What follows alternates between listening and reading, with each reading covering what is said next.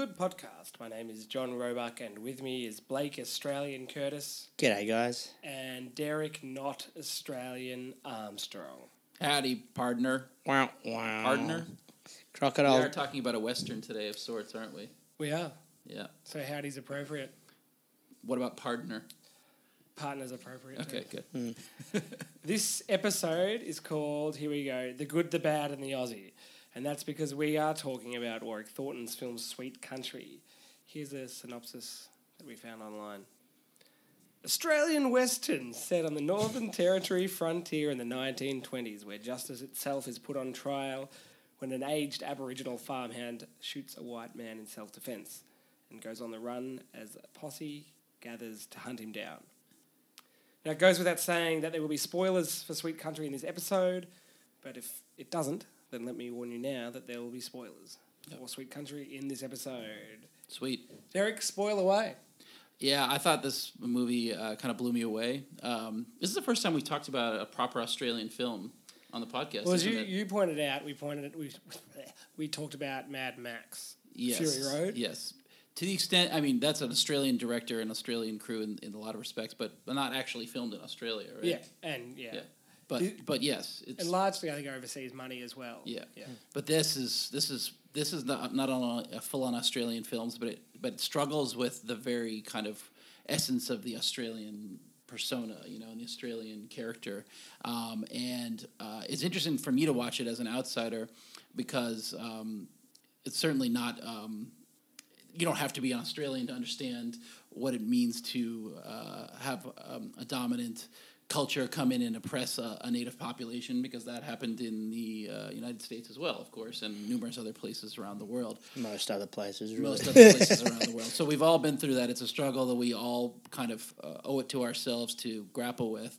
And I be damned if I didn't think Warwick Thornton did an incredible job at it. Um, there are possibly some moments that are a little bit on the heavy-handed side, but I really didn't care about that because I just thought it was like a jolt of kind of something that really important that every Australian should see, um, and any citizen of the world should see. Really, Yeah, no, I I agree. I really enjoyed this film, and I'm a big fan of his work as well. Um, with Samson and Delilah, obviously great. being his the first film that he did, and I expected, having seen Samson and Delilah, this could be a bit hard to watch at points. So it's kind of nice. Samson and Delilah was not an easy watch. No, no, and it's just, just it's really confronting, and he's obviously trying to do that deliberately to raise awareness and to Yep. really push an ugly issue to make sure that we're all aware of who we are, who we were, and who we currently still are. Um, I agree with you. I do think there were heavy-handed moments, or even just comments. Um, Sam Neill at the end, kind of being like, "What hope does our country have?" I was like, "Oh, we don't need to say it." Like, you know, it's that does stand out to me, but I didn't mind it because We don't need to say it. We all know there's no hope. Well, yeah. So, so we get to the end of this. We should probably give a little bit more of the story. So, yeah, as, uh, you did your synopsis, I know. But so that, yeah. So this uh, Aboriginal uh, farm farmhand is that the right ranch hand um, has to go on the run when uh, the white neighbor who's drunken, who has raped his wife, although he doesn't even know it at the time, comes at him trying to find a boy that has escaped, which he uh, really has nothing to do with, and he's forced to, you know, the the guy's shooting up the house and he's forced to raise his own shotgun and, and return fire. And um, it kicks off this manhunt um, led by Bryan Brown and, um, and ends in a trial. And um, afterward, uh, an- uh, the, the final act happens, and Sam Neill says in despair, What country, hope does this country have? And you think it, it did strike me as that's a line of dialogue that we possibly didn't need. But it also kind of I kind of liked how he basically just put his thesis down um, on in in, the, in that dialogue and said,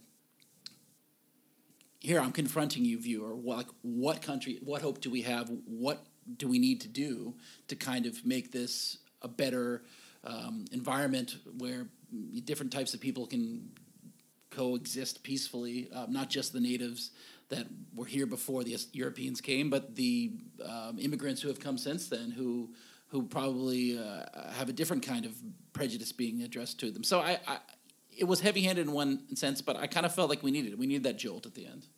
Yeah, see, I don't, I don't, I, I didn't feel that I, I needed that job because I can't like it, w- it was there and it was always present. And I think the other thing that was really that we kind of have we should talk about is the use of flash forwards, or even sometimes they weren't flash forwards; they're kind of like little It was- flashbacks. It was an interesting way of uh, I loved it. compiling a film like this. I Mm. mean, there was it was sort of um, uh, there's a fragmented nature to how Thornton put the film together, and there were no really long scenes except for maybe the court scene, and there were a lot of uh, very short scenes, Mm. and I think it's a.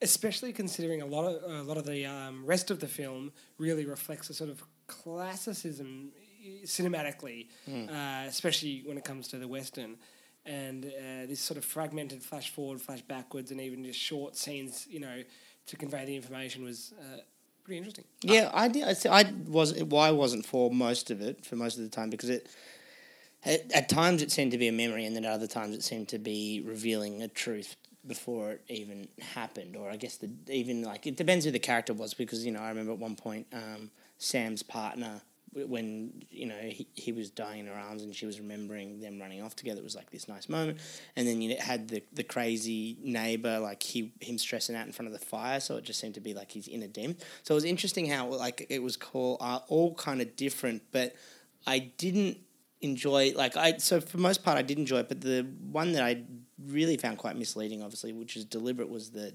the rope Oh, I thought Like that was the- great though. yeah, but th- that's what I found interesting because it seemed to be like you know they had this underlying theme of like um, don't take you know don't take from white fella when he's got the he stole the the pocket watch, but you know they're very much invested in this religion and you have the church kind of going up. It just seems slightly kind of confusing as, as what the wasn't that- messaging was. Wasn't that a purf- purposeful misdirection? Because if I can remember correctly, we saw Oh, that twice. yeah, yeah. And you're supposed to think It's they're, a- lynching they're somebody. hanging him, They're yeah. lynching somebody. Yeah. And then you end up finding out they're raising a church, which, which I think is, is, is interesting because this gets at kind of Thornton's perspective on this. And um, I think some reactionary people on the right might watch this film and think that it's very anti-European and very um, pro uh, Aboriginal, but I don't necessarily think it's as uncomplicated as that. Um, Warwick Thornton is saying is kind of giving some value to the power of Christianity and to belief in a higher power that isn't necessarily related to you know the uh, the dream time and and the traditional Aboriginal um, spirits. So, I, I mean, basically, they come forward out of a belief. They come forward, obviously, and turn themselves in out of that um, belief. out of this belief in the Sam Neill character and the goodness that he's been trying to share to them through the Bible. And in truth, they actually have justice done um, in that they that they're absolved of the crime. Course, then someone cowardly shoots them. That you don't even ever see who that is, which I think is kind of profound. You never see who it is, which Yeah. means it could be anybody, it could be all of us yeah. but um, but basically they made a, a decision based on following Neill's teachings, and it actually turned out. It initially turned out okay. Yeah, but I In the long run, it did not. But their faith was kind of rewarded. So I think it's it's a it's there's a lot of different things that he's saying here, and they're not all you know black good, white bad. You know, No, and like- I think yeah. it can't be that simple. And I think that's what's interesting is is it's convoluted and it's all kind of attached and it's living in unison. Like all that all that kind of concepts really fascinating. But I guess it's, it was more like because it was I guess what I was talking about was more the idea that that was a the idea when you see the rope is that you're meant to be thinking that they're hanging him, which is mm. understandable. And so it's like because you've put that in my head, when he gets off, mm-hmm. I never believed that he was going to get off, and so it's like because I always saw the hanging. Does that make sense? So it's always like it's like a double of disillusion. Isn't that kind of a successful manipulation then, though? No, it's not because uh, I guess it, it might be successful because you, I I didn't believe in the verdict and I didn't believe that this would happen. I think at that point, at think the that's end, that's when I point, yeah. lost it. Yeah. And I, I, I think one of the reasons I didn't believe, I, I, I think the sentiment behind the film is, you know, spot on, and I think the story is really there, and I actually do like the fragmented nature of it. Uh, what I think really lets the film down is the in- awful script. The, I think the dialogue is is really um, debilitatingly weak, and that uh, feeds in, fed into the fact that I didn't believe the verdict because uh, everything, everyone just um, spoke in such a stunted way. The judge just didn't seem like a real guy. I never got to know him, so I didn't understand why uh, the the guy would be let off. Um, none of the characters really made a sense to me beyond the strength of some of the performances, particularly by um, the main fellow who played Sam. Um, uh, Hamilton Morris. yeah, Hamilton Morris, that's right. And I thought uh, for what he had, Bryan Brown was also given uh, a, uh, did a did a pretty good job. But that verdict just felt like it did come out of nowhere because I never really was given an opportunity to gauge where anyone was coming from. Yeah. Because the dialogue was so bad, it was it was either really uh, underdeveloped dialogue, or it was um, really um, uh, uh, basic sort of like when Sam Neill says to Bryan Brown, you know, you're not right in the head. It's like this is sort of sort of dialogue I've seen in these scenes in so many films. So this is this is uh, amateur writing, uh, which was a shame because I think the the the core. Um, uh, plot of the film was very engaging, and I think every development in the film was really engaging, and I think the film could have had a lot to say and was really almost there. Um, but because I could never engage in any of the characters or any of their decisions, including the judge, which is why the court uh, verdict didn't really resonate with me. Um, Well, I think there's and, and yeah. e- even even the um, uh, the motivations of oh, I mean of any of them when when Sam gives Bryan Brown the, the water I guess it's to show that he's sort of uh, empathetic towards this dying character Mm-hmm. even though he's being hunted but because the script was so underwritten I never felt any of these things that the filmmakers were trying to do Mm. I thought it was a good good film but it really sort of uh, uh, never quite got there because it was so uh, poorly written Yeah, and I agree. I think because you know Warwick Warwick Thornton shot this as well, and I think he's an incredibly visionary um, filmmaker. And like a lot of the time, I, I I almost got more from the characters just from points where I was seeing them visually, and they didn't even Absolutely, say all that much. And Well, so that- that's and when I- they spoke, it almost took Yeah. away from their characters. I thought, Yeah. like you're, you're right. You, you get you get these characters established by how Warwick Thornton shoots them, and uh, and they're just sort of performances when they're not speaking, and then they're giving. I, I mean, I, I was thinking. Um, s- the first Star Wars came to mind, you know, because it's famously poorly written, and the actors really struggled to, you know, convey George Lucas's dialogue without feeling stupid. And when I was watching this, I was, I was thinking the same thing. Like, how do you say that without, you know, sounding like it, it, it was just such characterless dialogue, and it, su- it sucked that sense of um, uh, purpose out of the film and, and character out of the character. Well, maybe that's why I was so taken with those flash forwards and the, the kind of little editing tricks he was doing there because they were wordless. Um, that was the thing that I liked about them. The whatever the um, um, diegetic dialogue was during that scene, it kept on playing, or whatever the s- sounds were, and the and it was just the images flashing forward. And I thought that was kind of more like the pure cinema that I was um, was kind of getting through the cinematography, through the landscapes, through these kind of iconically drawn characters. I agree. Yeah, I, I think some of the dialogue now. That, I mean, you're drawing my attention to it more than it occurred to me at the time that, that I saw it. But um, I think those are fair criticisms. I think it's still. I think there's something to be said about the kind of uh, core impulse of the film and the kind of the beautiful. Uh, image making and Well, the whole myth, the myth, the, kind of the mythology and the struggle of it. Well, that's that- when I was really into it. When he, when Brian Brian's character started, uh, the Colonel started riding out into the desert alone. Then I was like, like I Yeah, was those are at that point, I Those are was like, great, I'm yeah. in, and this is like, this is like walkabout. This is like a man that I don't really understand, but he needs to his find this character- guy. Like, Yeah, his character is so interesting too because I think you proceed along the, the lines the whole time that oh he's a racist he just wants to string up any um, Aboriginal he can find who steps out of line. As you come along, and this could be a little bit of like kind of Pollyanna also if you if you view the the court scene that way, but you kind of learn that Bryan Brown's character is more like he is a law abider. Um, I mean, even though he's a creep in some respects, I think you get the, you get that idea. He really kind of has this idea. He has a code that he operates by, and it has nothing to do with the fact that this is an Aboriginal man. It has to do with the fact that a man was murdered or shot down at least, and he needs to be held accountable for that crime um, or potential crime. He can't just run off into the bush and be gone. Yeah. So I, I think his character, I found his character to be interestingly complicated. Whether it was a little bit facile, I couldn't really tell you. I think, it, m- I mean, maybe it was a little too simple in some parts. Well, I Um, think but- I think they could have gone the other way and made it even simpler. I think it could have been this really cool, stylized western, and Well, like it's- go it- back to like there's a lot spaghetti there's a western lot- kind of days. There's a lot of I think not only spaghetti westerns but are classical American Mm. westerns, and I think it's especially visually the film really evokes Western cinema history, and there's a lot of John Ford and Sergio Mm-hmm. Leone. I mean, Ford is American westerns, and Sergio Leone is famously Italian um, uh, spaghetti westerns, among other directors. Uh, I mean, even um, there's that famous shot in The Searchers, which looks outside from the house from in, and uh, I think that shot was evoked a few times in in this film.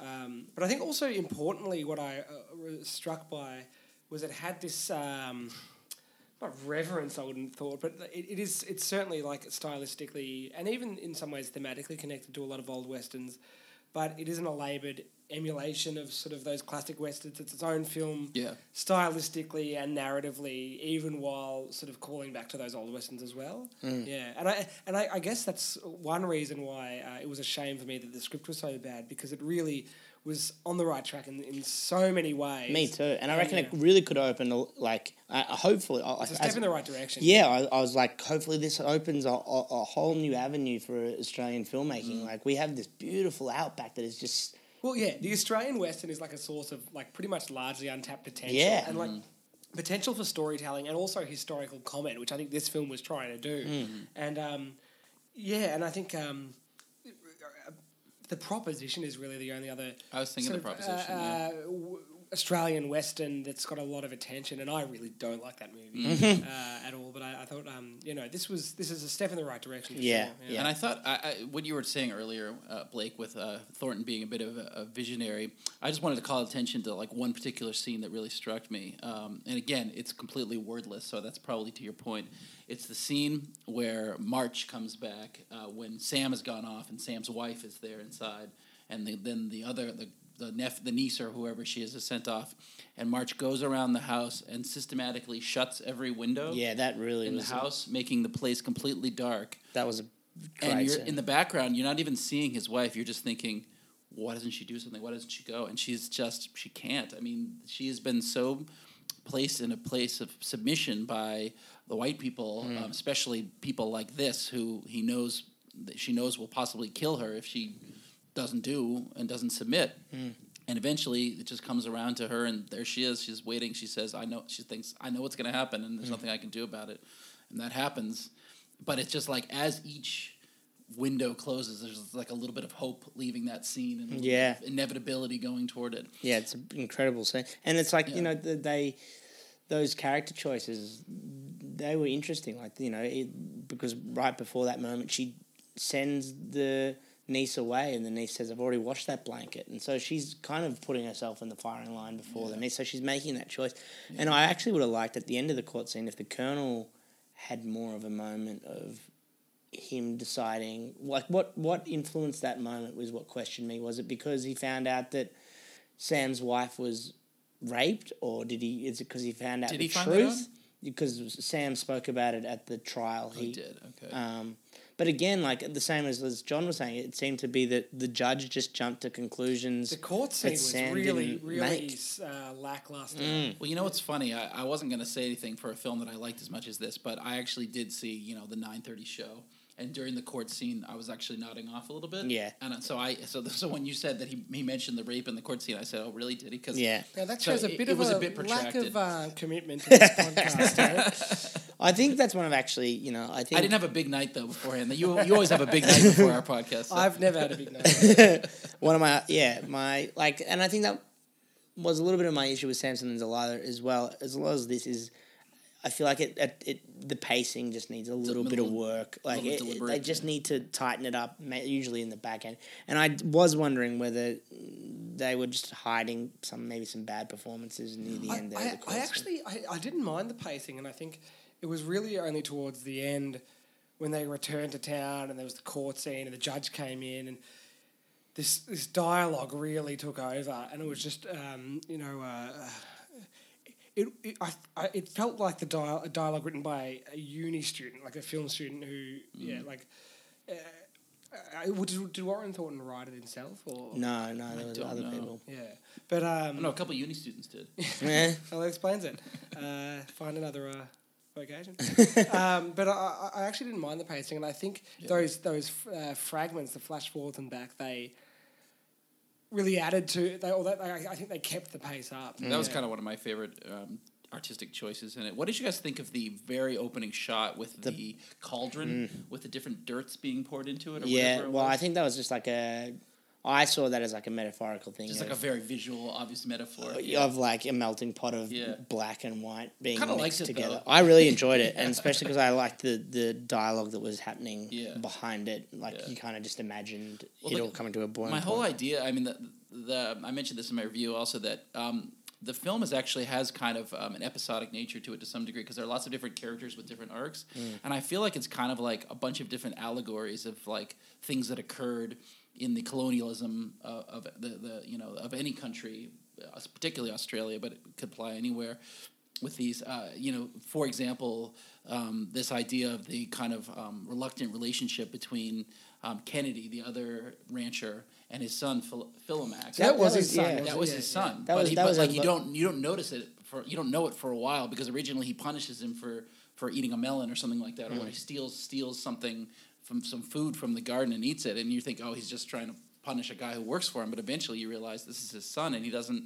He either doesn't want to acknowledge it or is reluctantly admitting to it. And hit, their arc over the course of the film, I thought was interesting. It may have been a little forced at certain parts, but it was basically like um, Australia coming to grips with its own history and accepting its, you know, white people accepting their role in the um, subjugation of, of the natives, you know, and like maybe even like the apology that we got, you know, 40 years ago or whatever for the stolen generations.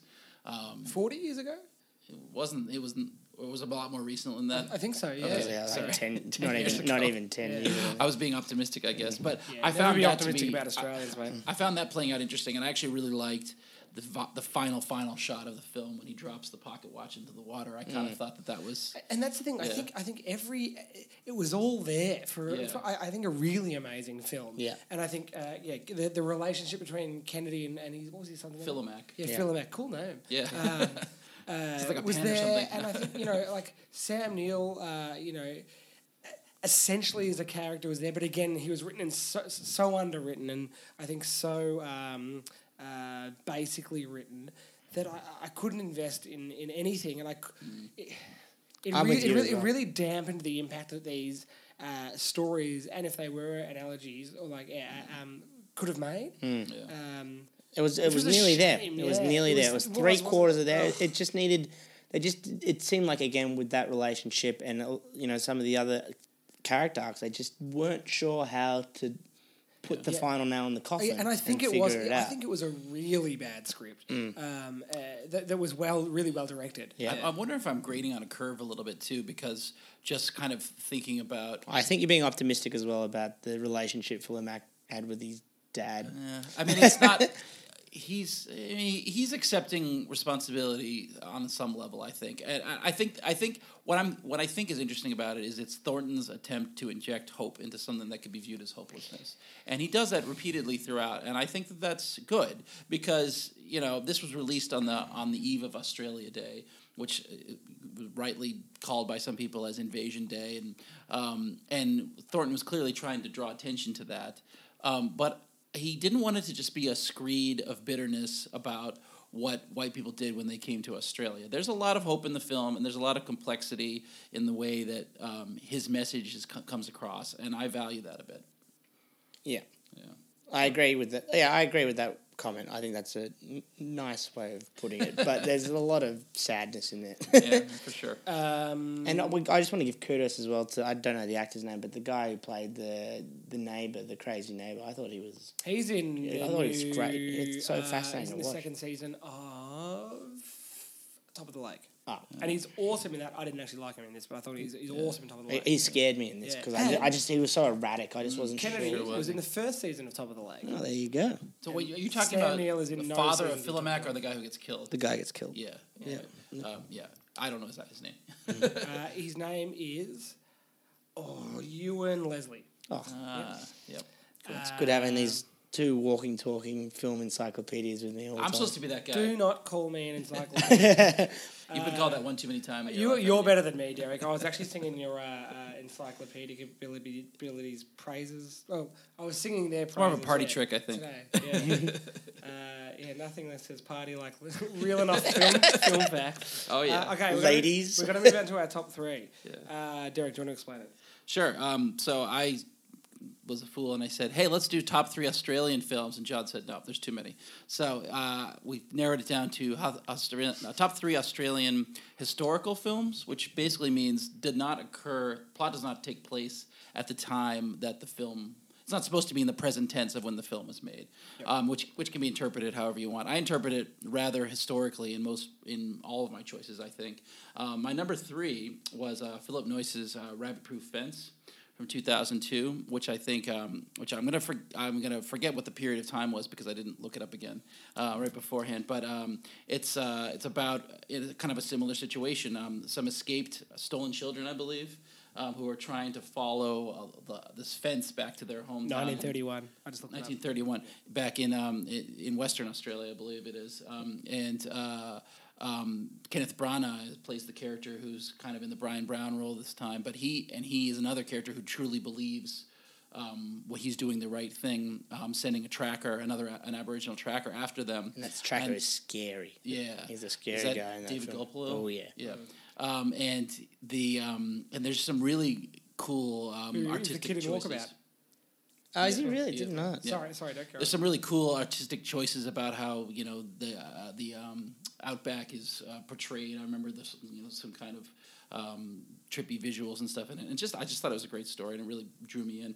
Um, number two is uh, Picnic at Hanging Rock, uh, Peter Weir, uh, 1975, and that of course takes place on uh, Valentine's St. Valentine's Day of 1900 when. Um, a couple schoolgirls and their one of their mistresses go missing on a hanging rock. And um, the first time I saw this film, uh, right after I met my wife about 13 years ago, I didn't love it because the I think it's fairly front loaded. There's the, the best parts are all at the start, but I've as I've visited Hanging Rock twice and uh, seen it again this year, I've really fallen for it. And I actually read the book this past year too as well. So big fan of that. Doesn't it the book end with like these crab monsters?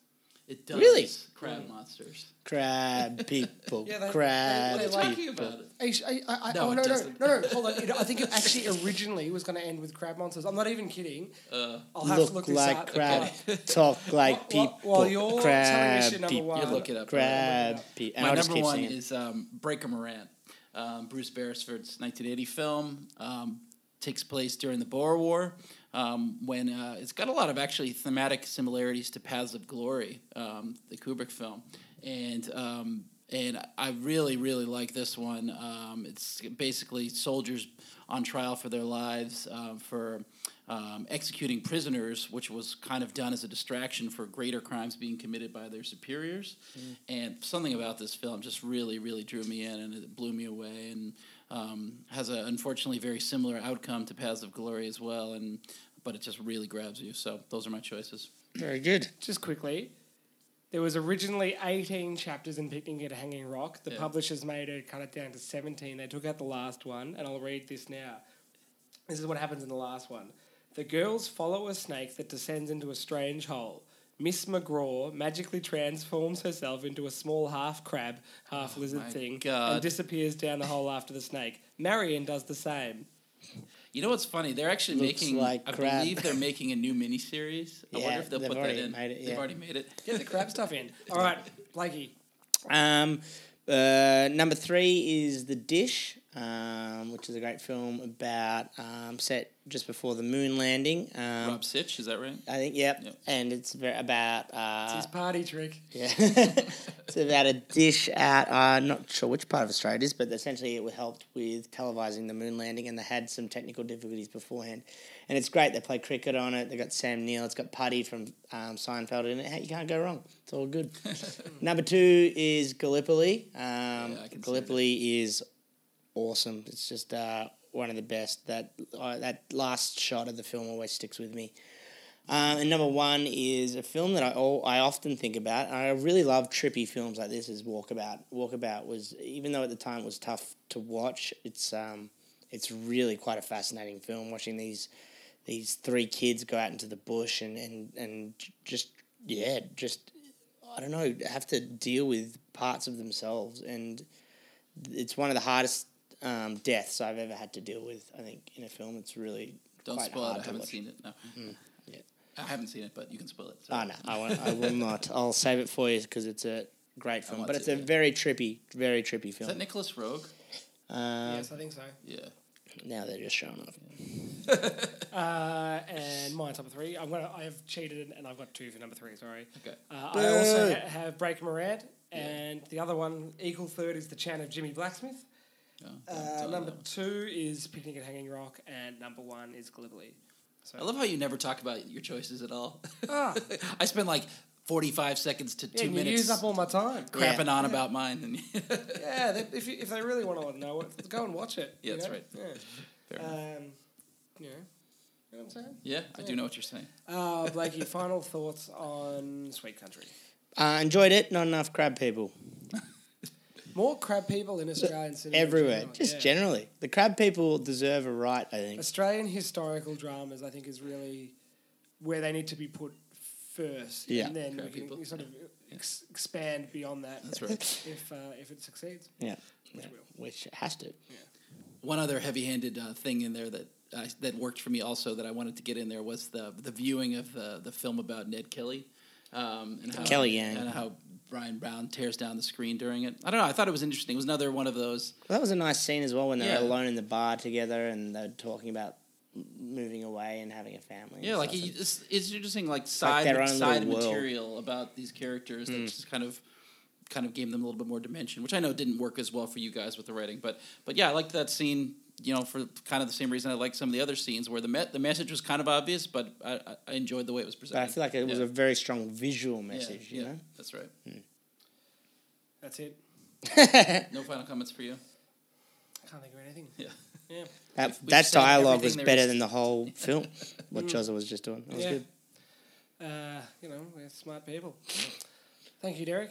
You're very welcome. And thank you, Blakey. We'll be back again at some point. I think next uh, next episode we'll have Zoe Yeah. because Derek's dad is coming to visit. I might be stepping out for a bit. My dad will not let me do podcasts while he's visiting. Yeah, there's a strict no podcast rule. and There That's always has been That's since right. uh, Derek's father and his father before him and his father before him. It's a sort of I think there were time machines involved as well. family that, yeah. Mm. tradition amongst the Armstrongs. And you know, if I know Derek's dad, which I don't, he's uh, you know Neil. cracking the crack cracking the whip. It's true.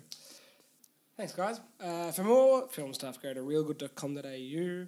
Uh, that's real with two E's. And we have the ReelGood Film Festival coming up. If Yeah. you're interested, it's on March 24th, uh, Saturday, March 24th, at Schoolhouse Studios in Collingwood, Melbourne. Yeah. And it is probably the best film festival, period. Yeah. Yeah, I was waiting Full for you stop? Yeah. Oh, apart from Crab Fest. Yeah. Thanks, guys. Crab Fest 2018.